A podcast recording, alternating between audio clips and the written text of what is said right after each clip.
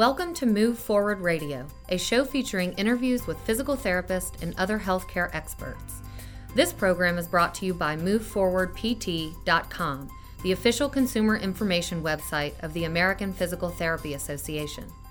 Learn how physical therapists can help people of all ages and abilities reduce pain and improve and restore motion to achieve long term quality of life at MoveForwardPT.com. Welcome to Move Forward Radio. I'm Jason Bellamy. Each year in the United States, one in four deaths is caused by heart disease, making it the leading cause of death for American men and women. Relatedly, almost 720,000 Americans will have a heart attack each year, an alarming number that sadly isn't surprising when you consider that almost half of Americans have at least one of the three key risk factors for heart disease smoking, high blood pressure, or high LDL cholesterol. February is American Heart Month, and in today's episode of Move Forward Radio, Physical therapist Pamela Bartlo outlines the signs of a heart attack, the risk behaviors for heart disease, and the healthy behaviors necessary to avoid heart disease. She also takes us through the cardiac rehabilitation process that awaits patients who are treated for a heart attack. Here's our interview with Pamela Bartlo. Pamela, February is American Heart Month, and let's talk about the role of physical therapists when it comes to cardiac rehabilitation. What's the range of the way that physical therapists are involved?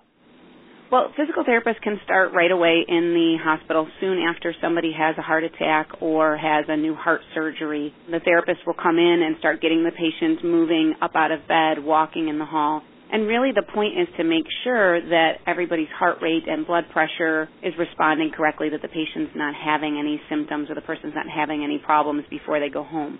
Then once the person goes home, we can see them in an outpatient or a home-based cardiac rehab program. And the goal at that point is really to get the patient moving even more and starting to exercise and resume daily kind of activities without having any problems again with heart rate or blood pressure. And then following through after that's finished and the person's kind of back to normal life, if you will, the therapists are involved to really make sure that the person maintains this activity level so that they don't have problems in the future. So it sounds like cardiac rehabilitation always, or at least most of the time, starts sort of out of the hospital setting, which suggests to me that the, usually there's a kind of event involved. So what are the different events or reasons that someone might begin cardiac rehabilitation? Is it always, for example, following heart surgery, or would there be other instances as well? Yeah, there's really a broad range, and it kind of depends on the area the person lives in insurance coverage as far as how much therapy is covered. But really, anytime the patient has something new wrong with their heart, so that could be a heart attack or a stent placed or a bypass or open heart surgery, a valve replacement. If people have congestive heart failure or chronic heart failure and they go into the hospital again, we can restart their rehab again after they've had that event. If they're diagnosed with new rhythm problems with their heart, electrical activity in their heart, we can see them then. Pacemakers and defibrillators, it depends. Some insurances cover those and sometimes they don't. But even if insurance doesn't, we usually have wellness programs that we can get the person into and they pay just again a few dollars out of pocket to be able to get into the program that way when patients begin a cardiac rehabilitation program, as you just illustrated, it can be for a variety of reasons, and therefore the severity of the intervention, I suppose, that they're, they're coming off of will be different. But is there a sort of commonality in terms of what those patients are experiencing in terms of the problem you want to solve? For example, are they having problems breathing? Are they having problems with their energy level? What typically are those initial symptoms that you're treating? Yeah, it is very common, which is part of the benefits of cardiac rehab because you can have people with different medical problems and yet they're very, very similar and so they form like camaraderie between them all. And usually those problems, the first thing is that they're going to have poor endurance. You know, whether it's a surgery or a heart attack, it kind of wipes the body out and so we're building the endurance back up. And that could be either through muscle fatigue or the person feels kind of short of breath or difficulty breathing, or they just feel tired. And so those are the first things we really start working in in rehab. Then as we go on further, it's to really improve that endurance, to improve muscle strength, really get the person moving more. But to start with, they are pretty common that everybody just feels tired and weak and short of breath and difficulty moving. So rehab will go ahead and kind of help get the person starting back towards a normal activity level.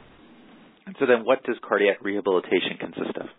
Most programs, the traditional phase two or outpatient programs, like once the person's at home, they're three days a week, usually about an hour or so each time, and they're an exercise session. So it's a warm up, then exercise, depending on the facility. They might have bikes or treadmills, or it might be aerobics classes or whatever, and then a cool down. when the person's still in the hospital, it depends. Many facilities are, you know, three or five or six days a week, and it's usually only about a 15 or 20 minute session at that point. Once the person's at home, if they have to do home care before outpatient, again, it's usually three days a week, but it's probably only about a half an hour each time. And so the goal of any of these is really a warm up and aerobic type of an exercise, which is again, you know, trying to get the heart rate up, some strengthening exercises, and then a cool down. The traditional phase two programs, which is again that outpatient three day a week program, also has education tied into it. So the person will get educated on different risks that put them in, in trouble for heart disease, whether that's diet or stress or, you know, things along those lines from the outside looking in, is there anything that's noticeably different about the steps you would take, for example, to get somebody who's cardiovascular strength back up in this sort of cardiac rehabilitation phase that would look different than, say, sort of typical exercise?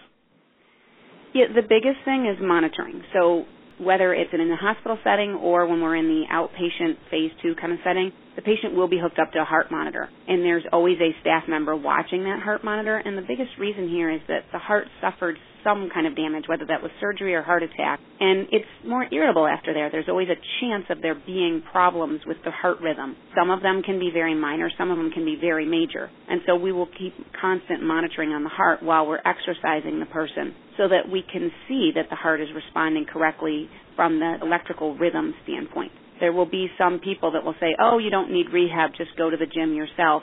And that's really not true in the early phases of, you know, starting back into lifestyle because the person really should have their heart rhythm checked the whole time to make sure that they're safe. There are some home-based programs that are starting to come up now where the person kind of communicates by phone or by internet with the rehab staff. But again, there's usually some monitoring going on. So they'll set the person up with a monitor at home and the person will kind of just log into the computer and hook the monitor up so that that way the staff can still be monitoring their rhythm versus just going to a regular old gym and doing regular exercise. The other difference is that it's individualized. So the rehab staff, whether it's you know home-based inpatient you know hospital, wherever it is, the staff will work with that patient to figure out what exercise works best for them. You know, you can't put everybody on the treadmill at the exact same speed and the exact same incline because some people will have trouble with it and some people it'll be too easy. And so cardiac rehab programs really look to individualize the treatment so that it's the perfect exercise level for that patient. And so to fill in the blank there, it sounds like it's sort of properly escalating them up in difficulty so that they're getting something out of it enough to get progress, but without pushing it too far. Is that right? That's exactly it. You know, we'll increase them about every week or two as the, the person feels they can do it. Sometimes it might be every session on certain exercises. Some exercises maybe they don't increase at all. But yeah, overall goal is over several weeks or months is to keep improving their endurance activity level, strength level, so that we can really kind of push them we always tell the patients they want to feel like they're working a little bit. They're not working too hard, but you don't want it to be easy. If it's easy, you're probably not getting enough out of it. What typically are the challenges that the people feel? I mean, you mentioned, for example, difficulty breathing and things like that. I have to think that patients that begin a cardiac rehab program, as different as the reasons that may have got them into it, probably must go through sort of similar emotions in terms of, wow, X is a lot harder than I thought it was going to be. Yeah, you know, a lot of people will feel that physically just from the the fatigue level. You know, everybody gets tired really fast. They think, "Oh, I'm, you know, had my surgery, I'm back to normal." And you do something for half an hour and they're they're tired and they want to take a nap later. And so it kind of really is starting from that point where it's building back what they may have had or even more than they may have had before their heart event if someone's had a major surgery, like for example bypass surgery, what's realistic to sort of return to normalcy or whatever their previous condition was? How long is this planned? Typical cardiac rehab programs, when, once they're out of the hospital and they're in that traditional outpatient cardiac rehab program, they usually last about two to three months. So most insurance companies will pay for 24 to 36 sessions overall, most rehab staff really would love to have 36 sessions with somebody. That's three times a week for three months.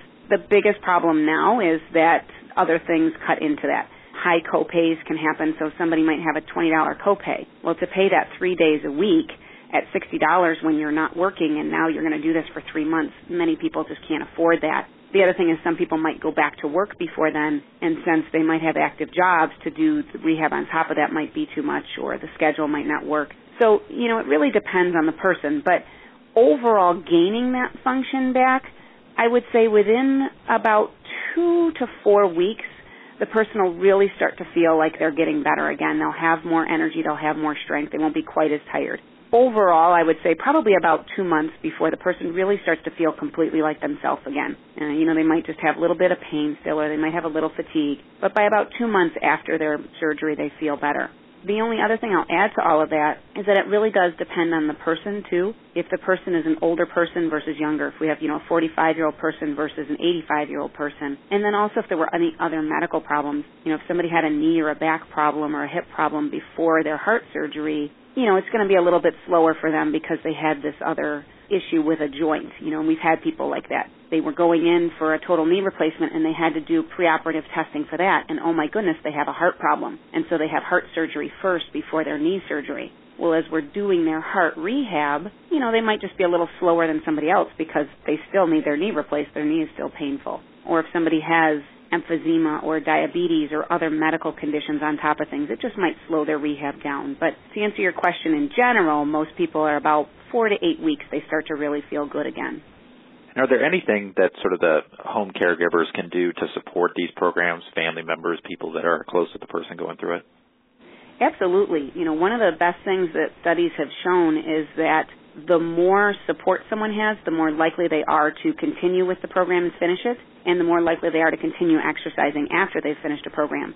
Family members, friends, whoever it is, can help with either just encouraging them while they're in rehab, you know, to attend rehab, help them get them there. But on the off days of rehab, once the staff has said they can do more activity, you know, you can do walks with them or go to the gym and do light exercise, whatever the rehab staff has said is fine. After the program's over, it'd be really great if the people are then exercising together. So again, whether that's a spouse or maybe it's a child of, you know, an older adult or maybe it's just a friend, you can join a walking group together or join a gym or just get outside and do some physical activity or exercise. So the family member becomes a really big support mechanism to keep the person healthy and active.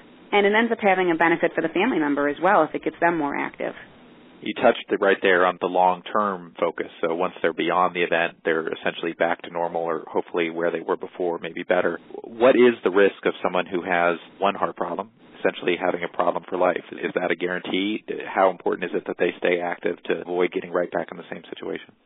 It's not a guarantee, and if we had our way, um, rehab staff would never have to see the same people again. You know, unfortunately, it is a recurrent problem there are over 450,000 repeat heart attacks every single year. And in my opinion, that's kind of the fault of the person as well as the rehab staff the real true main goal of cardiac rehab is to change the person's lifestyle behaviors so that they don't ever have a heart problem again. If we can get people to change the risk factors that put them at risk for heart disease and we can get them exercising, well, then we can cut that risk and they shouldn't be back. Now, certain conditions like a congestive heart failure, you're going to have that the rest of your life, but it can be managed so that it doesn't flare up. If you're having the right diet and you're exercising, you know, you shouldn't really have too many problems with it if they follow through with the program and they continue doing this for the rest of their life, the problem should be minimal. That's not to say that there aren't still people that have heart attacks even if they were doing all the right things, but it's much, much less if the person continues with the right lifestyle changes.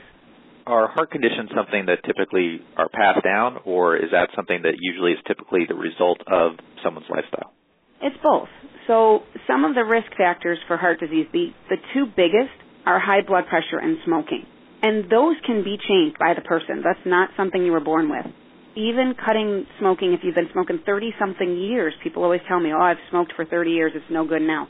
Within one year of not smoking, the risk to your heart and your circulatory system has changed and decreased to almost nothing.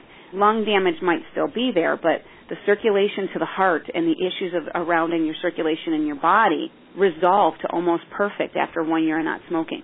And blood pressure, the biggest thing we can do is blood pressure medication and lifestyle change. So some of the other risk factors that go with that lifestyle change are diet, exercise, obesity, stress level. So we can control all of those things. You know, we can get our diet under control where we're having lower salt, lower cholesterol, lower fat. We can exercise. The typical recommendation is 30 minutes most days of the week. But we'll tell people if you can get 30 minutes three days a week, and that's 30 minutes of true aerobic exercise, keeping your heart rate up.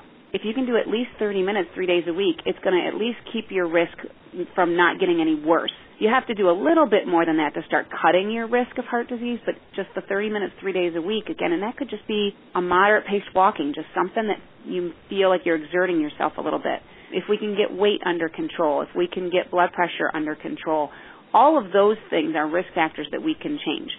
As you get older, you're going to have more risk. You can't change that. Whether you're male or female, you can't really change that. And then the one that you'd asked about, heredity, that we can't change. So there are some people that do all the right things and they still have heart problems, and it's because they just have a genetic disposition from their family that they're going to have that. And it could be that they just have higher cholesterol levels, or it could be that they develop more plaque or high blood pressure. But we can do everything else right to kind of combat what the family life sets you up for. I want to talk about warning signs in a second, but before we get to that, you know, you mentioned that very bare limits the minimum requirement for what you need to do to at least keep your heart health from not getting any worse. When you're talking about things like walking at a moderate pace and sort of stressing yourself. If I'm walking with a friend, is that something where I should be able to talk comfortably the whole way or I'm panting a little bit? What is that base level to sort of challenge myself just enough? We do kind of walk that fine line. You want to be able to converse with the person or talk with the person. You don't want to be so short of breath you can't talk. But at the same time, if you're just strolling along having a casual conversation, that's not enough. So again, it goes back to that how are you feeling? You should feel like you're pushing yourself a little bit. Not too hard, but it shouldn't feel easy. So that's great to get out and exercise with somebody else, but you have to kind of monitor that since everybody's individuals. If you're walking with somebody that's a slower walker than you or can't walk as far as you, you might not be able to count that as your exercise for the day because if you're just strolling along talking with them comfortably, you're probably not doing enough. So you should be able to still talk to the person. You shouldn't be so out of breath you can't, but you want to really feel like you're pushing yourself at least a little bit. So rather than walking to get somewhere or walking for a company, you should walk with purpose. Is that right? That's exactly it. And again, it's got to be a good 30 minutes. There is a lot of research that has shown you can chunk exercise up in 10 minute increments throughout the day and it has a, a cumulative benefit or a total benefit. And that's true except when we talk about heart health. To really get heart health, it's got to be continuously keeping your heart rate up for at least 30 minutes. So that's great if you need to chunk up the exercise other days of the week, but at least three days of the week, you've got to have a nice 30 minutes kind of pushing yourself a little bit where again you're, like you said, walking with purpose or, you know, doing some physical activity that's really going to keep your heart rate up. So we already know some of the warning signs. If you're a smoker, you're on a bad path. Beyond that, what are the indicators that you might have a heart problem? Sure. There's the very traditional heart symptoms that we all know where it's chest pressure or chest pain and it might radiate or go down the left arm. Those are the really traditional signs that you hear about. But there are a lot of other signs that can mimic that or be completely different than that. So many people will feel either chest pain and they'll call it a crushing chest pain. It's right in the center of the chest. Or they might say chest pressure. And the two most common that people say is it feels like an elephant is standing on their chest or that somebody has a belt really tight around their chest and they just can't breathe or move at all. But that's kind of the most common type of symptoms. There are loads of people that have other symptoms. So those types of pains or pressure can go down the left arm or the right arm or both. Sometimes people might feel it just as jaw pain. There have been people that have gone to the dentist thinking they have something wrong with their tooth or their jaw, and it turns out that it's really heart pain. It also can go to your back, and typically if it's in the back, it's between the shoulder blades, and that might feel again like a burning pain or a chest pressure. And then the last one is an indigestion feeling. So a lot of people might feel that they're upset stomach, heartburn, indigestion, things like that. That's one of the most common for women. And so it's really important, especially this past Friday was Go Red Day for Women Heart Health. Women tend to miss these symptoms because they're not usually that crushing chest pain in women. A lot of times it's indigestion or just kind of a queasy feeling. And there's also plenty of people that have no symptoms at all. So they might show up at their doctor and their doctor says, oh, did you know you'd had a heart attack in the last year? You know, there's nothing you can do about those. But it's the other ones you want to be aware of. And so how do you know if they're really heart versus something else? You know, the biggest thing you can do is sit down and rest. If you're feeling any of those things, sit down and rest. Give yourself five minutes and see if it changes at all. If it's not changing, then it's probably something that's has to be looked into closer, whether that's really serious or not, you know, you find out. But if it doesn't go away, then it's probably something you need to look at at that point, you have to kind of think and look at your symptoms and what you've been doing. Is it more heart health? You know, if you just ate a really big meal of chili that was really spicy, well then yeah, it's probably indigestion. If you haven't eaten anything all day, but you were really physically active and now you're sitting, well there's a chance it might be related to your heart. when in doubt, call 911. I mean, it's not worth it to, you know, not get to the hospital and it be something that's related to your heart. So those are definitely the signs that something is really wrong. So let's close with preventing this from getting there in the first place. We've already touched on some of them. If you are smoking, stop. If you aren't exercising, start. Beyond that, kind of what are the top things that people should pay attention to to avoid being in this situation in the first place?